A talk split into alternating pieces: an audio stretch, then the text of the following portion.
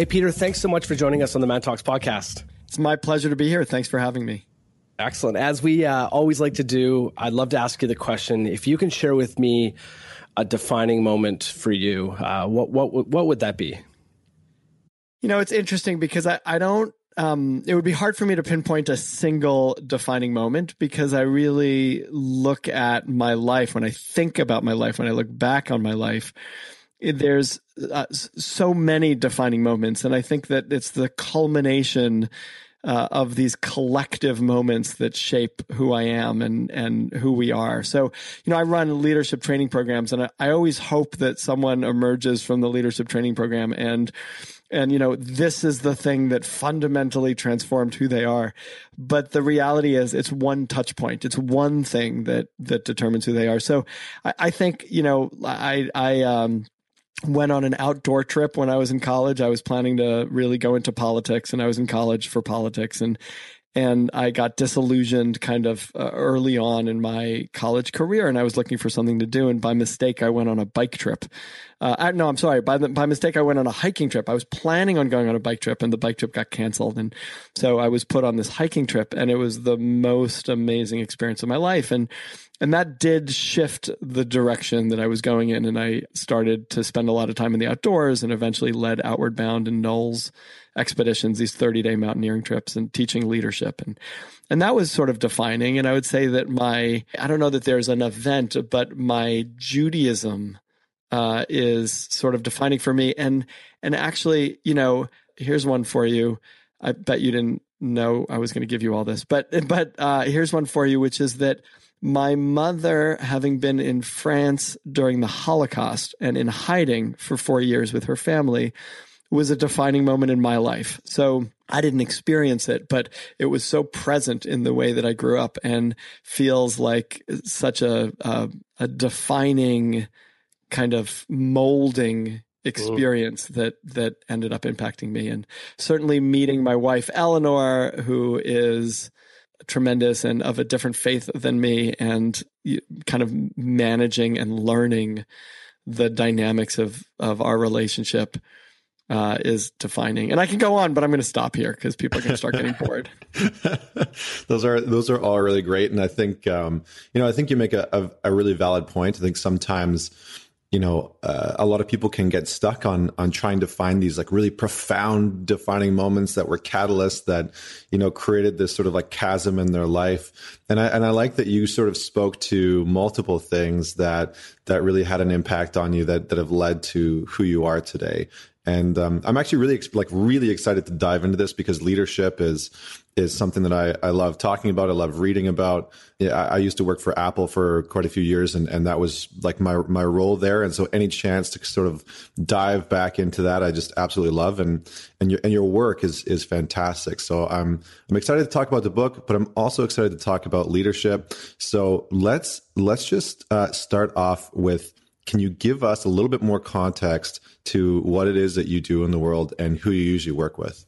So I thank you, and I um, I tend to work with organizations, large and small, and there's a number of different things that I do. So obviously, I write. I, I've written three books, and I'm working on my fourth, which is proving to be a struggle, but I think I've just gotten over the hump. I and I'm a speaker. I I speak to organizations and I speak at conferences. Um, I run a consulting company and we do what's called Big Arrow uh, coaching or consulting. We have a Big Arrow process. And the idea is that when coaching happens in organizations, it's uh, so individually focused that it actually not only doesn't help the organization move forward, but sometimes if the people who are being coached are moving in the wrong direction of the organization, it amplifies their performance and slows down performance in organizations. And we have a process where we work um, in unison with the organizations and the individuals. So we do large scale coaching in organizations. We coach a number of different people to move the organization forward. So it's about individual performance and also about moving the organization forward. And we have a process that we develop for that and we do that.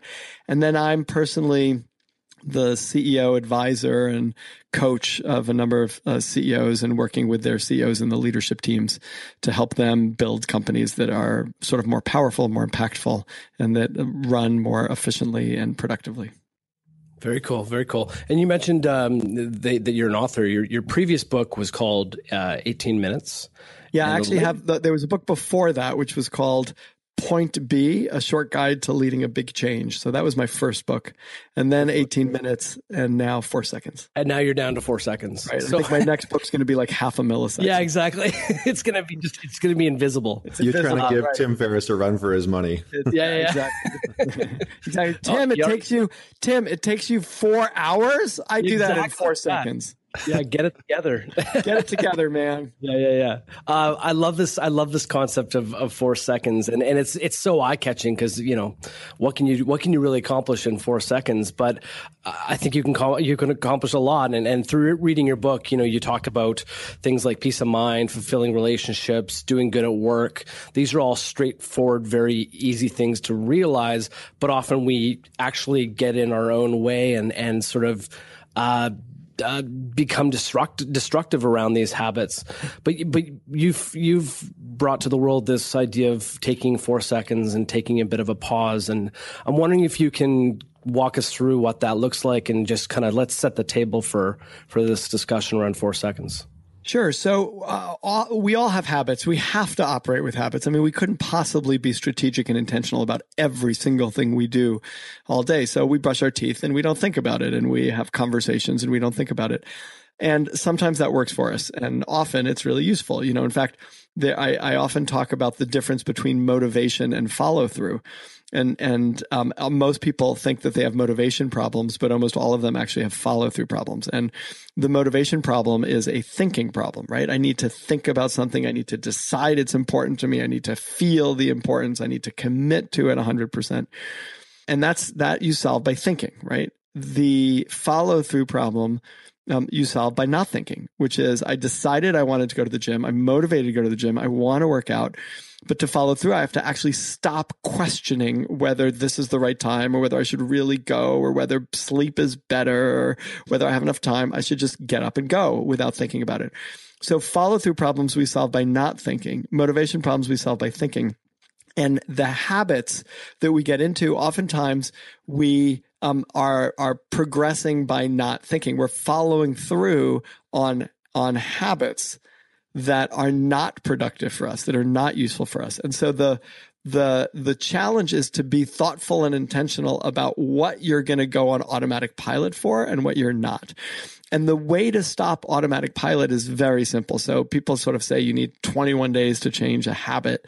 And I think that's not true, actually. I mean, I think you need four seconds, right? Which is that you need the amount of time it takes to take a deep breath, to pause, to just take one breath and ask yourself, what is the outcome that I want in this situation? What should I do? And how should I move forward? And taking that breath, slowing down your process, and making an intentional choice about what you're trying to achieve can help us move from the automatic processes to the thoughtful strategic processes. Again, once we have habits that work, we don't need to do that. But when someone yells at me, I'm going to have an automatic reaction. I'm going to yell back or I'm going to run away if they have a crowbar and they're yelling at me or whatever it is. And the goal in that situation is to pause long enough to say, what's the most productive thing I could do in this situation? And in order to do that, my synapses have to go off and I have to be thinking, well, who is this? Who's yelling at me? Do they have a crowbar in their hand? Like what, you know, what's the outcome that I want? Do I just need to escape this or is it a client yelling at me? And actually the outcome I want is, you know, not to, boost myself up with with some adrenaline fueled anger back but actually pause and be thoughtful and ask a question about what's going on in order to diffuse the situation so that's what the 4 seconds do I love that. And it's so easy to have a knee jerk reaction to all these different things in our lives. And, and I think we're all guilty of it. It's just the, you know, we, something stimulates us. We, we react right away. Something pops into our head. We have to you know take care of it right away. I, am actually I'm thinking back to when I first got into uh, I work in the advertising industry. When I first got into uh, the industry, my very first boss, I remember, was he. Now that I look back, he would take four seconds, literally all the time. And every time he was confronted with a challenge, anytime anybody asked him a question, anytime he was ready to do something, he would literally take four seconds and then go at it. And I, at the time, I thought, well, that's kind of strange. He, you know, he, he's, it's almost like it's taking a little slower for him to process things. But the reality is, is that he's just being mindful of, of the decision he wants to make. And I think now that I look back, it's actually quite incredible what he's done. Um, can you give me some examples of you know times in your life where you were perhaps knee jerk reacting to things, and and how has that changed since uh, you've you've taken this into uh, into your into your practices? You know, uh I'm happy to, and and and there's so many examples, and in the book Four Seconds, I have tons of examples because I use my failed behavior constantly as an example of of how I, you know, uh, the mistakes I get into and and and how I get myself out of them.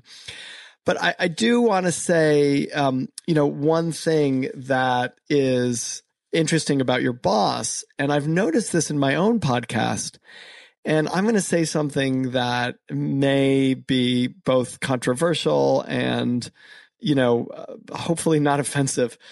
But I um, have found when I'm podcasting that I really have been enjoying talking to older academics, like older people in general and and that when i'm talking to young people and I, I, guess i've gotten older somehow in the process of things which is better than the alternative.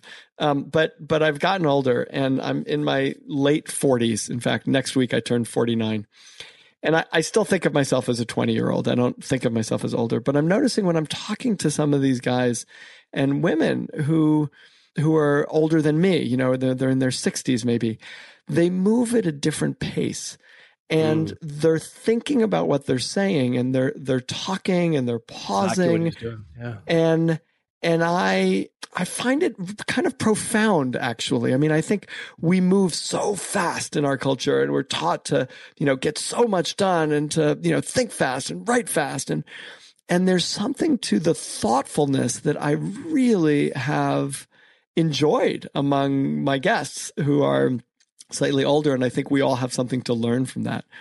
Um, so just that story reminded me of. What's uh, I was reminded of it when you talked. You know, I sit around. I sit around a boardroom table, and I, I can't help but think that everyone's trying to get to the answer as quick as possible because they don't want to be seen as not knowing the answer. So, you know, the boss has a question, and and everyone wants to immediately respond because the quicker they can do that, the, the more proficient they seem like they are in whatever topic it is. But the reality is that he's not looking for any answer. He's looking for the right answer. Right. Right. I, I, think that's absolute. I mean, that sounds absolutely right. And, and there's even some evidence that, you know, the, I just heard, uh, on someone else's podcast on in HBR, and I can't remember who, who was, which author was talking about this, but some evidence that you are seen as smarter if you respond even milliseconds faster than mm. someone else. You're seen as sharper and smarter. Mm. You know, eh, it's that uh, may be true, but I think it comes at a cost as well. Mm. Yeah, absolutely. And, you know, it's, it's one of those situations where far too often, you know, this sort of, I think what we're really talking about here is a, is a sense of mindfulness that, you know, previous generations, because they didn't have the social media and the notifications and, and those types of distractions that caused them to, you know, really have to be, uh, not on it all the time, but that, you know, they could be a little bit more present to their environment and not constantly being distracted, that it allows them to have that, have that sort of slower nature. So, um, I wanted to sh- shift a little bit to the leadership aspect of things because, you, you know, you've worked with some absolutely incredible uh, leaders. And I think that this is important and it, and it ties into the four seconds. But, you know, what are some of the traits that you really see some of these great leaders out in the world that you work with really exuding? Like, are there some commonalities between most of them? Do, do they all have sort of different uh, traits that that sort of uh, allow them to do the work that they do, or or is there sort of a red thread between all or most great leaders? I'm I'm gonna I'm gonna go for yes. There's a there's a red thread, and uh, the one caveat I'm to give to that is I think you know, I've I've always hated personality assessments, and the reason that I've hated them is because people succeed in so many different ways, and the variety of variables that interact with each other to create your particular thumbprint of success is um, is is undocumentable. Meaning you know I, you, there's quiet people there's loud people there's like and and and it's the particular combination of parts of who you are that make the biggest difference in how you're able to show up with power and, and impact. And, you know, there are people who are really soft spoken and there are people who are really loud and, and, and all of them could be equally successful in leadership roles. Um, so I, I just kind of want to say that as a caveat to what I'm about to say, which is, um, and and we've built our leadership. We have a, run something called the Leadership Intensive, and we've built the Leadership Intensive based on this idea. And the idea is that I've never seen a leader fail for lack of knowledge. I've never seen someone fail because they didn't know enough about leadership. And when you think about what all the leadership programs teach out there, they're all basically teaching you the newest, latest, greatest stuff about how to lead. But how to lead is not someone's problem. Actually leading is. So closing the gap between what you know and what you do is the greatest challenge that leaders face. And in order to close that gap, you have to be willing to do two things. One is you have to be willing to feel. So if you think about why we don't do things, right? It's not because we don't know how or what to do. It's because there's something we don't want to feel. If I don't have a hard conversation with you, the reason I'm not having that hard conversation is because there's something I don't want to feel. I don't want to feel your rejection. I don't want to feel the shame of maybe being wrong. I don't want to feel the embarrassment of, of, of how you might feel and the silence that might, you know, accompany what I say. And so I don't have that hard conversation. And, and if I don't take a risk, it's because you know i don't want to feel failure. I don't want to feel what um, i might feel like if you see my failure you know but it's it's a feeling. If we're willing to feel everything then we can do anything the thing that stands in the way of our taking powerful action is a willingness to feel. It's what I call emotional courage. So the greatest leaders that I know show a tremendous amount of emo- emotional courage. They are willing to do things that will lead to feelings and they're willing to feel those feelings. And then the second piece is and it comes along with emotional courage is a willingness to act and take risks. So the greatest leaders I know are really good at distilling ideas down to the essential component, deciding on an action to take, recognizing that a risk comes along with it and ta- and, and they're faster to action in that. And it's funny because we're talking about four seconds, the amount of time you need to replace a counterproductive behavior with one that works. And we're talking about pausing just a little bit.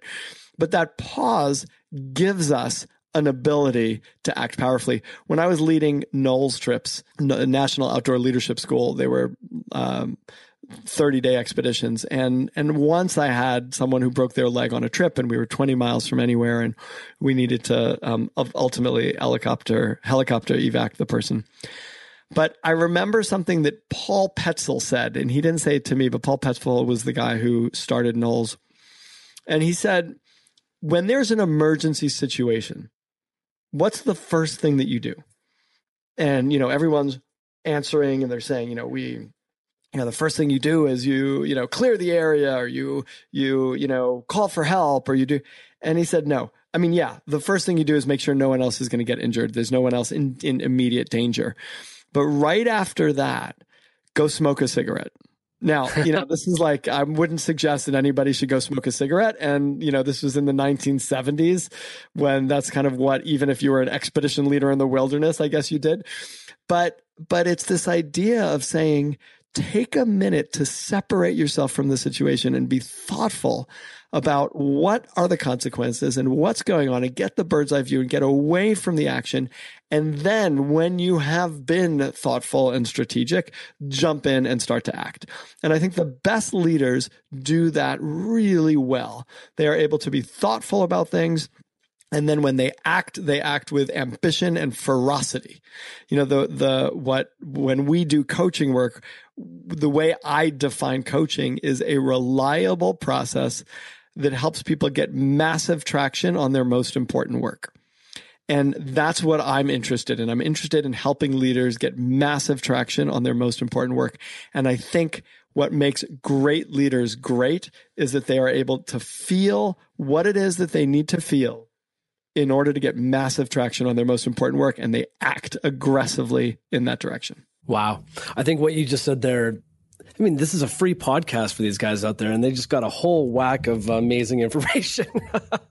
um, you know, great leaders uh, have the willingness to feel feelings and the willingness to act powerfully and, and take massive action. Uh, that's absolutely incredible. You know, one of the things that you, you talk about in the book is that it, something I guess is is also a little bit controversial is is taking responsibility for someone else's failure can can help your team. Can you walk us through that? What is you know how is that going to uh, how is that going to help a situation? You know, it's so funny because I I sat around a table. What what gave me this idea or helped crystallize it for me is I was sitting around a table of a CEO and the leadership team, and they had a bad quarter and people were trying to figure out what went wrong and and you know kind of uh, what do we do to improve it for next quarter? And one by one everybody in the room was pointing out um, how someone else had made a mistake right? Because they were all trying to avoid the blame because they didn't want to get in trouble for it on a basic level right? What do i not want to feel? Like i don't want to feel the shame of having performed poorly. I don't want to feel the uh, fear that my job might be in jeopardy. I don't want to feel the um, judgment of my peers, right? So instead of saying, here's what I did wrong, everybody was saying, look, I think marketing, you know, the operations guy says, look, I think marketing could have come up with a much stronger message for this quarter. And marketing turns around uh, to sales and goes, look, we had a really, really clear message but you know sales could have executed on our message more effectively. And sales turns around to you know product development design r&d and says look if we actually had a product that we could sell then it would make sales a lot easier and we could follow through on the marketing message.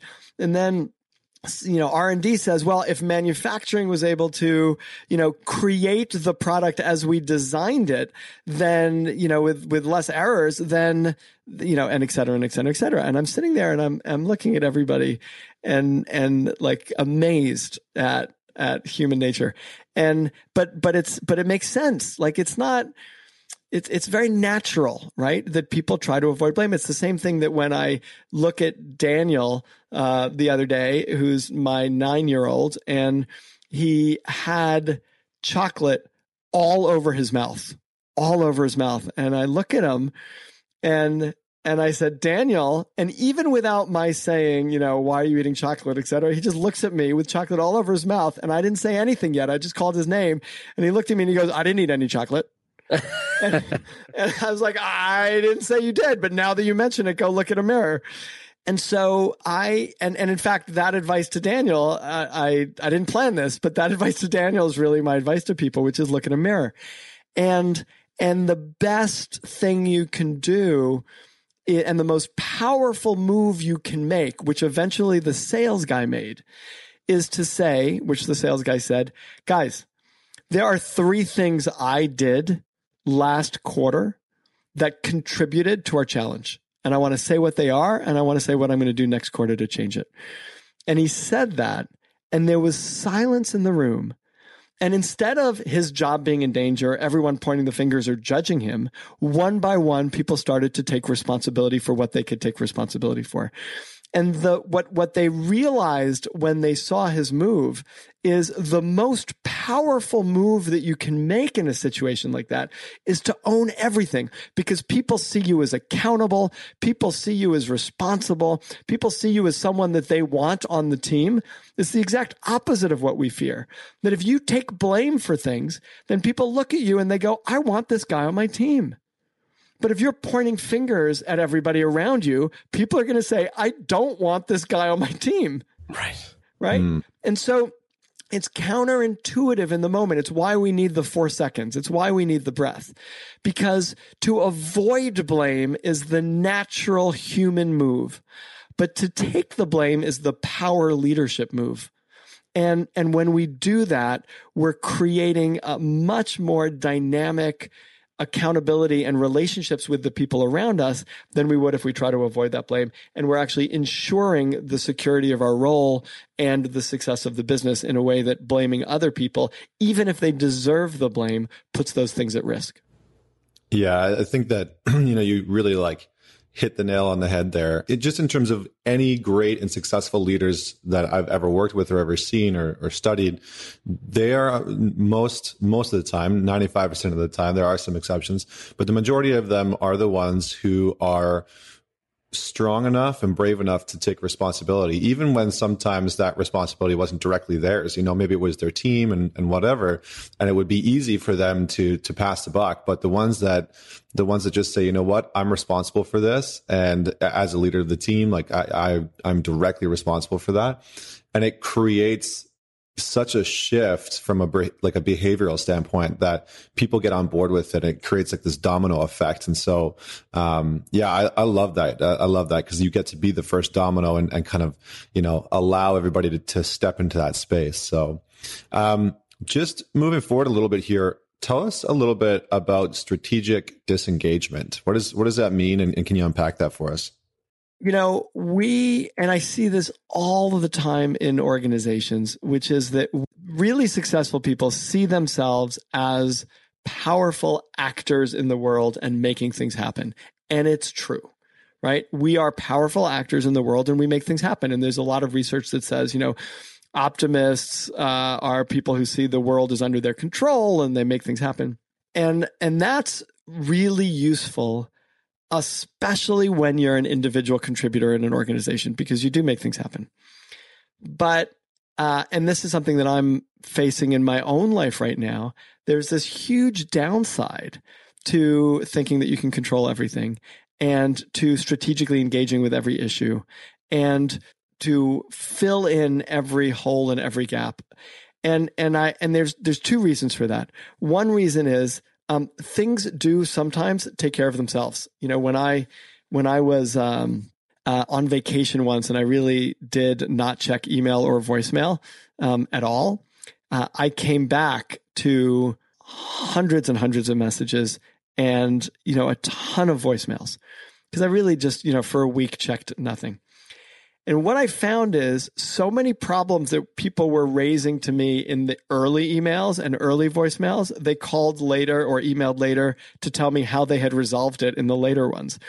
And I realized, you know, I'm inhibiting people's capacity to act powerfully because I'm making all the decisions and they don't need me. And there's something incredibly jarring about that. There's something disappointing about that. And I know everybody who doesn't delegate says, I would love it if people could just do stuff and I wouldn't have to delegate. And I and I could delegate and people could just do stuff. I would love that. But it's not true. And it's not true because so many of us are dependent on our busyness in order to feel accomplished and to feel like we're moving forward and we're safe. And, you know, the same way there's a lot of things that we don't do because we don't want to feel something, right? I don't have that hard conversation because I don't want to feel something. Um, there's a lot of things that we do because we want to feel something that's not necessarily in our best interests. And I know for me in my life right now, um, one of those things is how busy I am. And there's something about saying I'm really busy and there's something about being really busy that's comforting. That on the one hand, it's killing me. And on the other hand, it's very comforting because I feel very useful and I feel needed and I feel secure. And there's an element of strategic disengagement that I have to have in order to really be present to other elements of my life and in order to empower people around me to do the things that they really need to do. And that's very, very hard for some of us, but it's really, really powerful. And I'll just give you the third way in which um, strategic disengagement is really useful. And that is, and I'll use my, my tendonitis elbow as an example of this. Um, I, I, have tendonitis in my elbow and I had for a really long time. But what I realized the other day is it actually switched elbows. So my left elbow is completely fine now. My right elbow has tendonitis in it. It used to be the opposite. Sure and you weren't looking, just looking in the mirror? I might have been. I might have been. I might have been.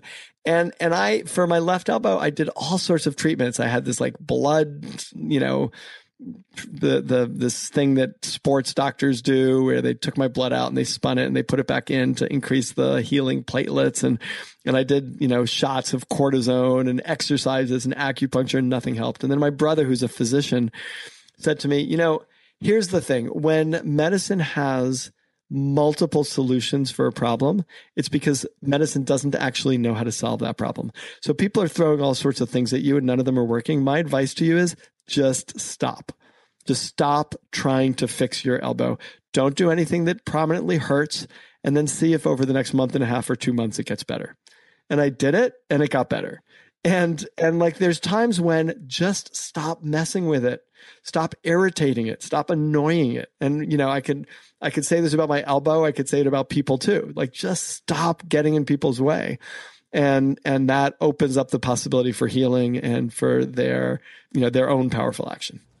The, wow. These Love like that. every everything you just said just resonated and hit home pretty pretty deep. It's it's interesting because with this strategic disengagement, like it's definitely something that oftentimes um, in in the past I've struggled with, and it's kind of funny because when I worked in a corporate environment, like when I worked with Apple and I had, you know, people that I was working for and that I had to report to, and then people, you know, hundreds of people that reported to me, it was often much easier for me to relinquish the reins and sort of delegate and, and let go and, and allow people to really step into their own space. But what I noticed was that when I shifted to being an entrepreneur and to running my own business, then I didn't want to let go of any of the reins and it was this weird contrast. Is that something that you've noticed where people that have predominantly worked in a in a in an environment where they report to people and then start their own business struggle to like let go of the reins? Or or is that just uh is that just my sort of weirdness? No it's definitely not just your weirdness. And and it's it's actually so interesting and so true. And i i remember when i first started my company this is now going back almost 20 years and I said, you know, people were saying, you know, how do you how do you feel? And I said, you know, I, I, on the one hand, I feel great because I'm finally uh, responsible. Like I'm finally like I could do what I've always wanted to do. I've been pushing people to do stuff. Now I'm finally like the bottom line. I can make it happen. And they said, you know, well, what's the you know what's the downside? And the downside is I'm finally accountable. like, like if this thing fails, then, you know, it's me, it's on me. And, and by the way, when I start a business, I'm starting it because I'm so deeply passionate about what I'm doing. I care so deeply about it. So it's not like when I was working at Accenture or when I was working at Hay Group, I didn't care, but I didn't care as much. Right. And, and I, I'm starting something because this 20 years ago, and this is still true for me, because I really care so deeply and it's my name on the company. It's my you know self on the line. And i i want to do a, i have a very very high standard and i want to do amazing work. And so there's a level of stress that goes along with that. And it's you know some people could think well maybe that's the stress of you know the the uh, you know all the money and, and, you know like you're if if the business does well you're fine. If the business doesn't do well you know you're not going to make any money. It's not like you have a salary. But i don't think it's that. I think it's more in the heart that we care so deeply about what it is that we do. And i think when you start your own company all the more so. You care so deeply about what it is that you're doing and the impact that it has in the world that you know you're so tied to the mission in a way that is probably stronger than you were tied to the mission. I mean, you tell me if this is true for you, but probably, you know, more tied to your mission of what you're trying to achieve now and what it means to you to succeed than when you were an employee and and working in a different environment. And I think that just ups the ante. Yeah, a hundred percent. I I agree hundred percent. Like I was very engaged with with the company I was working with, and I and I loved it, and I love the people. But there there is something very different about the energy now, and and you know being able to lean into that unknown a little bit and and and kind of um, realize that the people that you know like Roger and some of the other people on the team, um, you know, they're there. And the the the funny thing, the catch twenty two is that you know I wanted to work with them because of how exceptional and how extraordinary they are, and that's why you know we, brought them in. But then at the same time, there's sort of like the the struggle of well, if I don't do this, is it going to get done right? And so, but but at the same time, to your point, um, it really can hinder and hold things back. And so the more that I've kind of let go and, and allowed people to step into their area of genius or, or area of greatness that's when things have like really started to flow. So I really appreciate that uh, that insight from you because it's I think it's powerful, and I, I really feel like it probably resonated with a lot of people uh, listening to this episode. So, hey, Peter, this has been a, an amazing conversation, and I feel like we could probably talk for hours and hours and hours. Um, we got to start wrapping up. Wrapping up though, but b- before we go, we always like to ask our guests a series of rapid fire questions, and I'm wondering if you'd be up for that. Sure. Perfect, Connor. Why don't you kick us off? Awesome, awesome. So they're they're just brief, but we'll start off with the first one, which is always a fun one and always has some interesting answers. Uh, what is your favorite part about being a man? Um, uh, it's a hard one. I mean, there's so many things. I, I actually feel like you said rapid fire, didn't you? Yeah. I, I, I, I, um, I'll just say what comes to me, which is athleticism, my athleticism. But I think that that could be any person, but that's what I, that's Nice. what came to me. And what is the biggest challenge about being a man? The uh, culture of like being a full human being in a culture that asks men to be uh, uh, to to have a more limited range of both emotion and and uh, expression. Love it. That's a great answer. Um, in your opinion, who is the most influential person of all time? My mother. Awesome. What is the most underrated trait for modern day success? I'm going to go with feeling. Mm. What is something that everyone should experience at least once in their lifetime? Aside from reading my book, um, uh, I think I'm just gonna, I'm going to go with a hot bath. Perfect. Love it. Um, so let's imagine you're stuck on a desert island, but you get to bring one book with you. What is that one book? And it can't be one of yours. No, I wasn't going to say one of mine. and and a Kindle. I can't say Kindle. Well, you can, but you're only going to be able to read it for so long. Uh, no, but if I have my Kindle with like two thousand five hundred That's books, that, that's uh, you know that would be my. Uh, um, but you're right. I would only be able to read it for. You're right. You're absolutely right. Um, the one book, I, for some reason, the book that comes to me right now is um, Rumi, like a book of Rumi Hmm. poems. Second guest in a row that said Rumi. Yeah, it's good. Uh, and then, and then finally, uh, the last question is: If you were to leave a legacy in the world, what would it be? um, a humanness in in all settings. So you know, a, a work environment that really allows for fully human beings uh, to be able to live and express themselves. Awesome. Awesome. Peter, uh, if, if uh, people want to learn more about you, um, uh, reach out, say hi, uh, follow you, what's the best way they, they can do that? The best way is to go to peterbregman.com, P E T E R B R E G M A N.com. Awesome. Awesome. And the book is available wherever awesome books are sold. Uh, Also, if you go to peterbregman.com, you can do a, a quiz where um, you learn all about uh, some of your habits that are counterproductive, which falls in perfectly with the, the four second book. So check out the site. Go check out Peter's book. Uh, check out all of Peter's books and uh, can't wait for the new book to come out. Do you want to do a little, little bit of a tease on what the topic might be?